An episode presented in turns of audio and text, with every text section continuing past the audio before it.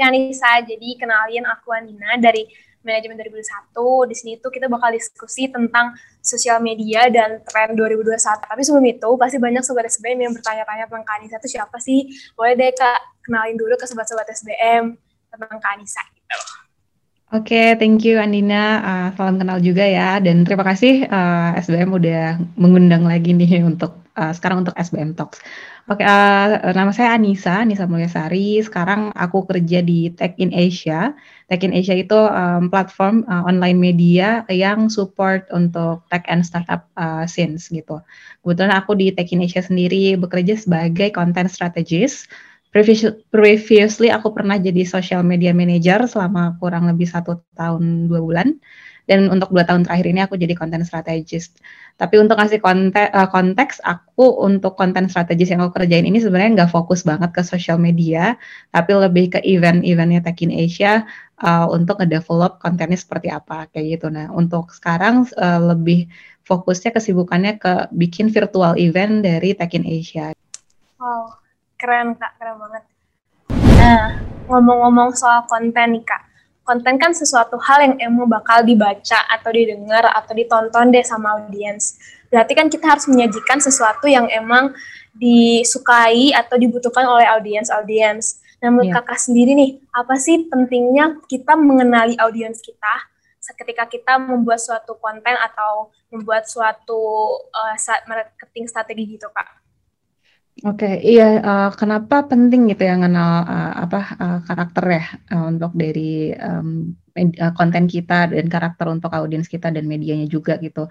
Sebenarnya kalau aku mau ngomongin tentang ini, aku akan baliknya agak jauh nih ke basic marketing, uh, which is STP, segment target uh, targeting dan positioning gitu. Pasti kamu juga uh, familiar banget kan ya sama STP. Kenapa ini penting di awal? Karena menurut aku begitu kita tahu segmennya kita siapa, targetnya siapa, terus positioning produk atau brand kita itu ingin seperti apa, di situlah kita bisa tahu lagi, uh, bisa bisa move lebih jauh untuk gimana kita mengenal karakter si target audiens kita tadi gitu. Kenapa? Karena kan kita kalau misalkan kita bikin marketing strategi, bikin promotion atau campaign, kita harus deliver um, the right message through to the right audience gitu kan. Itu adalah output terakhir dari uh, marketing strategi kita gitu. Gimana cara kita bisa deliver uh, pesan yang uh, benar dan tepat gitu ke audiens juga yang tepat gitu ke target pasar kita. Nah mm, kenapa tadi penting? Karena jadinya uh, ketika misalkan let's say kita produknya adalah um, apa ya financial management application gitu di di awal harus banget tahu targetnya siapa uh, karena biar kita nanti tahu nih uh, karakter atau personality dari um, target pasar kita itu seperti apa sih. Nantinya itu akan membentuk uh, pengembangan produk kita juga lebih baik. Udah gitu ke marketing strateginya. Kalau misalkan ternyata target pasar kita adalah let's say 25 sampai 35 tahun dan mostly adalah millennials dan Gen Z ke bawah gitu ya. Kita tahu millennials ini karakternya kayak gimana sih Nah, setahu aku nih ya millennials itu kan um, uh, tend to be mereka tuh lebih ke ingin didengarkan, ingin uh, dipedulikan gitu sama orang lain. Jadi ketika kita punya target pasar yang seperti itu, gimana caranya kita bisa deliver message yang emang mereka tuh merasa didengarkan nantinya gitu. Mereka merasa dimengerti nih sama si produk itu. Jadinya ada apa ya? Ada relevansi, ada hubungan, ada engagement di situ sampai akhirnya si target pasar kita uh, yang tadinya potensial doang akhirnya jadi beneran um, um, user kita dan akhirnya pakai produk atau brand kita. Kayak gitu sih. Hmm, bener-bener kak. Karena kalau misalnya kita uh, apa mengenal audiens kita atau target pasar kita bakal kita juga bakal bisa bikin konten yang emang sesuai dengan apa yang mereka inginkan gitu kan ya kak. Hmm, betul betul. Nah kalau misalnya ngomong-ngomong soal kan audiens atau pengguna sosial media atau yang nonton konten-konten kita itu kan pasti akan berhubungan dengan tren nih kak. Soalnya apa namanya kayak orang-orang tuh bakal karakteristiknya bakal berubah sealur zaman menurut kakak sendiri nih gimana sih caranya untuk me, apa ya namanya menghandle si tren yang berubah-berubah ini supaya tetap marketing strategi, strateginya tuh pas gitu ke audiensnya. Sebenarnya kita sebagai uh, marketer gitu ya atau product owner gitu harus uh, embracing the changes gitu. Maksudnya apalagi dengan pandemi ini uh, mungkin jadinya beberapa perusahaan banyak yang pivot atau malah uh, the worst case-nya mereka tutup gitu kan. Mungkin kamu juga tahu ada uh, sobat SBM tahu nih di sini ada beberapa company atau startup kayak di uh, OTA online travel agency yang akhirnya tutup gitu karena sebenarnya mereka nggak bisa adapt nih dengan segala perubahan uh, yang apa ya sangat-sangat uh, signifikan gitu selama kita menghadapi pandemi ini gitu kan. Tapi ketika kita berhasil untuk pivot, let's say mengubah um, service yang kita tawarin ke user yang tadinya hanya misalkan jual tiket pesawat gitu kan sama hotel, beberapa company itu ada yang merubah um, si service-nya itu bukan ngejual tiket pesawat sama hotel, tapi malah jadi kebutuhan rumah tangga gitu. Jadi misalkan karena kita di rumah terus nih jadinya uh, si si uh, si perusahaan ini pivot untuk menjadi ngejual service uh, yang bisa apa dianterin gitu nantinya produk-produknya kayak misalkan selimut, bantal, terus udah gitu mulai dari kebutuhan yang paling kecil gitu tapi semua itu ada bisa dibeli di situ. Cuma kan itu sebenarnya kalau kita lihat lagi uh, walaupun pandemi ini lama tapi itu nggak akan harusnya nggak bertahan lama gitu. Karena itu sebuah perubahan yang apa ya first major gitu kan. Bukan bukan sesuatu yang jadinya ngetren gitu. Karena ini kan ada suatu istilahnya uh, pandemi itu musibah gitu kan. Um, yang memaksa kita harus adapt harus berubah harus bisa ngikutin uh, perubahan ini kayak gitu. Jadi menurut aku pertama itu uh, coba dulu um, uh, as di internal tim gitu ke, ke produk kita ke tim kita.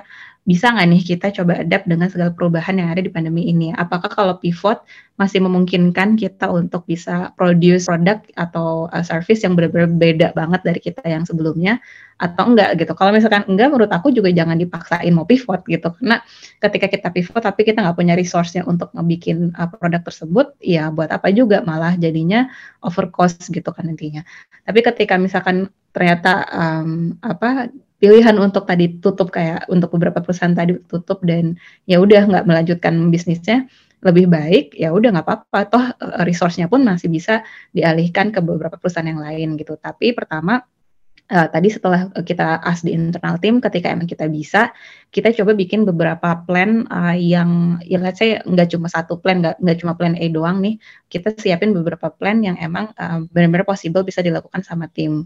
Mungkin pertama untuk uh, pasti beberapa sobat SBM atau misalkan teman-teman di sini yang udah kerja juga bisa apa ya sempat mengalami kayak ada pay cut gitu kan ada gaji-gaji yang sempat dipotong atau bahkan teman-temannya kena layoff kayak gitu-gitu itu kan akibat dari pandemi juga ya. Um, dari situ uh, kalau emang itu adalah keputusan yang paling baik untuk perusahaan dan it's okay. Maksudnya kayak ah gaji gue jadi kecil nih gara-gara dipotong. Tapi everyone face the same thing. Jadi uh, menurut kita uh, menurut aku sebagai orang yang menghadapi um, masalah yang sama gitu kan semua semuanya kita coba aja dulu doing the best kita. Dan selama plan-plan itu bisa dieksekusi dengan baik coba dulu aja gitu. Tapi uh, jangan lupa untuk nyiapin plan selanjutnya ketika pandemi ini udah berakhir gitu. Which is kalau misalkan pandemi ini udah berakhir, beberapa behavior sama habits dari audience atau dari konsumen kita tuh juga pasti sudah berubah nih. Kan kayak kita sekarang dipaksa new normal ketika semuanya udah, udah berhenti nih si pandeminya udah hilang, new normalnya ini akan gimana lagi nih masa harus dirubah lagi ke yang sebelumnya kan? Nggak mungkin kayak gitu kan? Jadi ada mungkin behavior orang-orang dalam membeli produk dalam menggunakan sebuah service itu juga akan berubah gitu nantinya. Nah itu yang harus kita prepare gitu. Ketika misalkan sekarang um, perusahaan kamu atau produk kamu sudah bisa tetap survive gitu di pandemi ini menghadapi segala perubahan ini jangan lupa untuk nyiapin uh, strategi selanjutnya ketika pandemi nanti sudah berakhir gitu. Hmm, bener-bener bener. Jadi kayak sekarang tuh behavior orang tuh berubah banget gara-gara pandemi ini kak. Jadi kalau misalnya aku boleh nanya lagi nih ke kakak, kira-kira tuh karakter dari masyarakat ini tuh di sekarang sama di tahun 2021 tuh bakal sama nggak sih kak? Karena kan dilihat dari uh, apa namanya kondisinya kan bakal sama gitu. Tapi apakah itu juga mempengaruhi terhadap karakter-karakter dari audiens kita gitu kak? Mm -hmm. Uh, ini juga sempat aku bahas sih sama teman-teman aku di kantor ya, karena kita juga mencoba membaca behavior audiensnya Tekin Asia sendiri gitu di kalau di kantor aku. Uh, kalau misalkan kita melihat di Indonesia gitu khususnya ya, kalau menurut kita sih tahun 2021 nih secara karakter, behavior, habits uh, konsumen gitu, kayaknya masih akan sama gitu. Semua akan masih terfokus ke online gitu. Walaupun mungkin kalau kita lihat sekarang uh, beberapa orang udah mulai working from office lagi, udah mulai banyak aktivitas. Kayaknya kalau kita weekend keluar pun udah mulai rame kayak biasa aja gitu kan. Orang beberapa udah mulai traveling lagi kayak gitu. Segala yang penting protokol kesehatan dan segala macam. Cuma uh, mostly masih ada loh gitu segelintir orang yang masih nggak mau nih gitu untuk buat traveling. Gue liburan gitu masih nggak mau gitu. Karena ya sebisa mungkin kita emang jaga kesehatan buat diri kita sendiri dan keluarga kayak gitu kan. Jadi kalau misalkan uh, ngelihat apa ya um, activity yang uh, uh, di 2021 gitu terus nanti ngelihat karakter kita uh, ya kita lah sebagai netizen dan sebagai konsumen gitu ya. Seperti apa aku uh, dari aku sih kayaknya masih untuk fokus ke online gitu. Jadi makanya kalau misalkan uh, kita punya produk atau baru mau mulai usaha uh, I think starting from online itu adalah pilihan yang paling baik untuk sekarang gitu. Mau jualan makanan kayak minuman apa segala macam. Karena sekarang juga dengan kondisi pandemi ini juga mungkin uh, sobat-sobat SBM juga banyak nih yang uh, apa ya mulai merintis usahanya malah lebih fokus gitu karena sebenarnya punya waktu lebih lama untuk ada di rumah gitu akhirnya kita, yang tadinya serasa terpaksa gitu untuk ngerjain kerjaannya malah beneran fokus ngembangin si bisnisnya dan akhirnya benar-benar jualan as in uh, bisnisnya berjalan terus gitu. Jadi ada pembeli uh, ada demand ada supply dan semuanya ya udah berjalan aja. Malahnya mungkin uh, setelah masuk ke 2021 bisnisnya malah makin lancar gitu ya. Dengan segala uh, payment juga sekarang mudah kan. Semua bisa pakai uh, apa e-wallet dan segala macam gitu. Jadi um, generasi cashless dan produk produk-produk yang bisa diakses melalui online ini menurut aku masih akan naik terus gitu. Jadi uh, behavior orang untuk terus um, ada di depan layar ini itu di 2021 uh, menurut aku masih akan naik sih. Nah, kalau misalnya dilihat dari behavior yang seperti ini nih, kira-kira tren di 2021 tuh gimana sih kak? Kalau dari sosial media sendiri ya kalau aku lihat sebenarnya uh, secara apa ya majority usersnya gitu. Sekarang tuh memang menurut aku Instagram yang masih paling megang karena sebenarnya Instagram tuh masih uh, bisa mengcover semua service yang apa ya kita butuhkan gitu kan. Cuma kalau uh, sobat SBM pada uh, familiar juga pasti TikTok sekarang itu secara platform yang uh, bisa ngasih kita konten short video gitu, short form konten gitu kan, uh, itu masih banyak banget digandrungi gitu kan, karena ternyata yang awalnya tadi TikTok ini terkenalnya dengan konten-konten video joget-joget gitu kan, dance-dance doang, tapi sekarang ternyata banyak banget influencer maupun netizen biasa gitu ya, yang masuk ke TikTok itu untuk uh, bikin ataupun uh, mengkonsumsi konten-konten seperti konten how to untuk belajar gitu kan kayak konten-konten edukatif, informatif kayak gitu-gitu. Bahkan konten-konten kayak racun-racun Shopee check gitu kan. Mesti kayak yang kayak gitu-gitu tuh uh, banyak gitu. Padahal dulu kita untuk cari informasi kayak gitu kita harus googling dulu kayak uh, uh, apa ya produk uh, tas lucu yang bisa dibawa yang bisa pakai lap, uh, bawa laptop apa ya gitu. Kita googling kayak gitu kan. Tapi sekarang tuh kan uh, orang bisa semudah itu Hai guys ini sekarang aku nemuin produk yang gini-gini kalian harus wajib banget punya kayak gitu gitu kan. Dan uh, kalau ngeliat karakter uh, netizen Indonesia itu gampang banget ke trigger ya nggak sih gampang banget dipanas-panasin gitu kan. Kalau misalkan ada lucu dikit, padahal ternyata mereka nggak butuh gitu, tapi mereka mau aja beli gitu, nah kayak gitu-gitu. Jadi menurut aku Instagram sama TikTok ini uh, kayaknya kompetisinya akan kenceng banget nih di 2021, apalagi Instagram uh, apa ngelihat uh, uh, tren usersnya yang semakin aktif gitu di 2020 dan melihat konten-konten short video itu lebih banyak digandrungi akhirnya Instagram uh, launching uh, fitur barunya kan namanya Instagram Reels gitu yang kalau kita lihat functionnya mirip banget sama video di TikTok gitu. Jadi um, mungkin similar to Instagram Stories tapi kalau di Instagram Reels itu jadinya kita bisa um, uh, record video and then editing and then uh, masukin music terus masukin caption ya udah bener-bener apa yang kita lakukan di TikTok gitu kan. Um, tapi mungkin sekarang uh, belum semua orang bisa mengakses si Instagram Reel tadi Reels tadi gitu kan. Uh, dan TikTok itu entah kenapa uh, membuat usersnya sangat-sangat mudah untuk mengoperasikan semuanya. Mungkin yang tadinya kayak ah gue nggak bisa video editing tiba-tiba sekarang udah jago banget di video editing gara-gara udah terbiasa uh, apa uh, ngedit-ngedit di TikTok kayak gitu kan. Um, jadi dua dua dua sosial media ini menurut aku akan tetap leading gitu. Mungkin di bawahnya nanti akan ada Twitter nih karena Twitter sekarang juga ke semenjak pandemi usersnya jadi aktif lagi orang-orang yang tadinya punya Twitter dari 2010 2011 terus udah nggak pernah nge-tweet tiba-tiba di 2020 balik lagi ke Twitter gitu kan. Dan semua bikin thread gitu kan. Kayak a thread a thread tuh banyak banget thread, thread uh, tips-tips dan segala macam gitu. Terus yang paling baru dari Twitter dia uh, pro, uh, launching fitur namanya Twitter Fleets yang sebenarnya itu adalah Instagram Stories juga sama aja. Gitu kan. Um, Habis itu dilanjut juga LinkedIn. LinkedIn sekarang kalau dulu kita uh, kalau dulu kita ngelihat LinkedIn itu kayaknya tuh formal banget gitu. Kayaknya orang um, harus punya akun LinkedIn itu hanya untuk networking secara formal gitu ya nggak sih? Tapi sekarang cara para user LinkedIn um, berinteraksi gitu ya di di postingan teman-temannya atau relasinya gitu udah semakin friendly menurut aku. Dan dari LinkedIn-nya sendiri tuh kalau misalkan di sini sobat SBM punya LinkedIn dan ngelihat uh, postingan di feeds-nya, kalau kita ngasih reaction itu sekarang reactionnya macam-macam gitu. Ada ada love, ada celebrate, ada like doang kayak gitu-gitu. Terus um, dia pun muncul dengan stories gitu kan. Um, yang sebenarnya kita juga nggak terlalu paham nih ini LinkedIn gitu uh, platform untuk networking ngeluarin stories tuh buat apa ya gitu. Tapi ternyata uh, banyak juga companies yang pakai itu untuk employer branding kayak tadi aku sempat bilang gitu. Jadi untuk lebih nunjukin uh, gimana sih kehidupan di kantor mereka uh, secara singkat gitu kan 15 detik um, tapi membuat orang itu jadi lebih interest untuk cari tahu lebih lanjut uh, perkembangan di perusahaan tersebut kayak gitu jadi ya tetap sih Instagram dan TikTok dan mungkin di bawahnya nanti ada uh, Twitter, YouTube dan LinkedIn gitu. Oh, nah kalau misalnya melihat fenomena seperti itu, menurut kakak nih gimana sih caranya kakak sebagai marketer untuk menyikapi si tren dan behavior uh, masyarakat terhadap tahun 2021 ini Kak?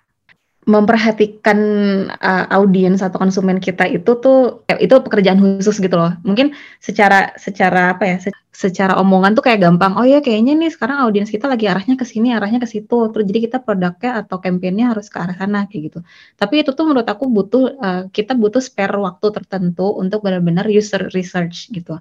Either emang kita uh, paling gampang, paling gampang dan menurut aku paling efektif adalah uh, kita coba uh, make conversation sama konsumen kita gitu kan. Benar-benar kita try to listen uh, what they need gitu kan kalau misalkan kita uh, sebagai marketer atau yang punya brand dan produk gitu udah punya beberapa social media account untuk produk kalian apalagi di Instagram menurut aku bisa banget kita coba um, uh, having conversation sama konsumen kita tuh by polling atau by uh, feature questions di situ kan karena uh, aku juga sempat waktu di Tech Indonesia uh, kayak gitu gitu untuk tahu trennya sekarang sebenarnya lagi kayak gimana sih gitu.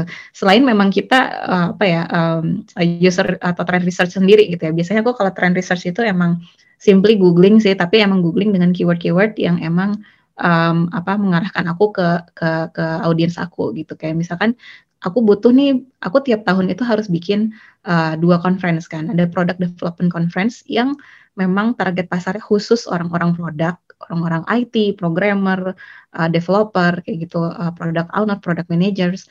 Sama satu lagi adalah Tech in Asia Conference in general yang emang kita mewadahi conference ini tuh untuk orang-orang di four core business gitu ya dari marketing, uh, apa operational, finance, HR, uh, semuanya ada di situ sampai kreatif juga ada di situ.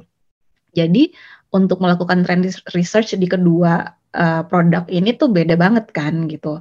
Nah di situlah uh, waktunya kita untuk banyak ngobrol sama calon konsumen kita atau sama uh, pas pas konsumen gitu. Jadi kayak eh, orang-orang yang udah pernah nih pakai produk kita atau kalau ke aku kalau di kasusnya aku orang-orang yang udah pernah datang ke konferensi aku gitu aku ajak ngobrol lagi. Sebenarnya waktu pas kemarin kalian datang apa sih yang kurang? Terus kalau kalian datang ke conference tuh ekspektasinya apa sih gitu kan? Nah tren-tren research user research kayak gini menurut aku tuh dibutuhin banget untuk kita akhirnya juga bisa predik uh, di 2021 kita harus ngapain kayak gitu. Kita harus produknya arahnya ke mana kayak gitu. Karena uh, balik lagi semenjak pandemi ini tuh uh, yang tadinya mungkin orang-orang um, yang um, screen time-nya banyak itu mungkin masih di di dua kelompok tertentu ya yaitu di millennials dan Gen Z aja gitu. Tapi dengan adanya pandemi ini kayaknya boomers dan orang tua orang tua pun mau nggak mau tuh harus paham yang namanya Zoom gitu kan, paham yang namanya Google Meet gitu karena ternyata uh, di kantornya harus meeting pakai Zoom, harus meeting pakai Google Meet atau sesimpel kayak kemarin orang tua aku reunian online pakai Zoom tapi orang tua aku tuh nggak ngerti Zoom tuh apa gitu. Jadi uh, uh, banyak banget nih kelompok-kelompok baru yang akhirnya ter, terpaksa gitu dalam tanda kutip mengakses internet lebih jauh gitu kan. Nah di situlah uh, kita akhirnya mungkin jadinya Zoom sendiri nih Zoom sebagai company sebagai perusahaan akhirnya punya um, potensial uh, target market yang baru gitu kan, yaitu orang-orang tadi boomers gitu. Nah, gimana caranya dia bisa um, apa uh, uh, approach ke si potential marketnya ini dengan benar, dengan baik gitu, dan akhirnya beneran jadi uh, target marketnya mereka gitu nantinya. Kayak hal-hal yang kayak gitu sih menurut aku ya. Butuh butuh dilakukan dengan uh, dengan waktu yang emang kita harus spare time khusus gitu untuk melakukan user research dan trend research tadi. Begitu kita dapat hasilnya udah tahu nih oh uh, berdasarkan um, feedback atau hasil survei atau hasil obrolan dengan konsumen gue berarti uh, di 2021 kayak gue masih tetap fokus di di online um, media marketing gitu. Tapi cuma di dua platform tertentu doang nih. Misalkan cuma kayaknya cuma di Instagram sama Twitter aja deh gitu. Karena ternyata sebenarnya konsumen gue nggak main TikTok nih gitu. Jadi dari situ tuh um, mulai kebaca. Memang itu akan takes time banget sih menurut aku ya. Oke Sobat SDM, episode kali ini harus berakhir. Tapi jangan khawatir karena kita bakal ada lagi di episode-episode lainnya. Dan jangan lupa untuk mengklik tombol like dan subscribe di akun YouTube channelnya SBM ITB dan memfollow akun Spotify-nya SBM ITB dan men-share video ini ke teman-teman kalian. Sampai jumpa di episode selanjutnya. Bye-bye.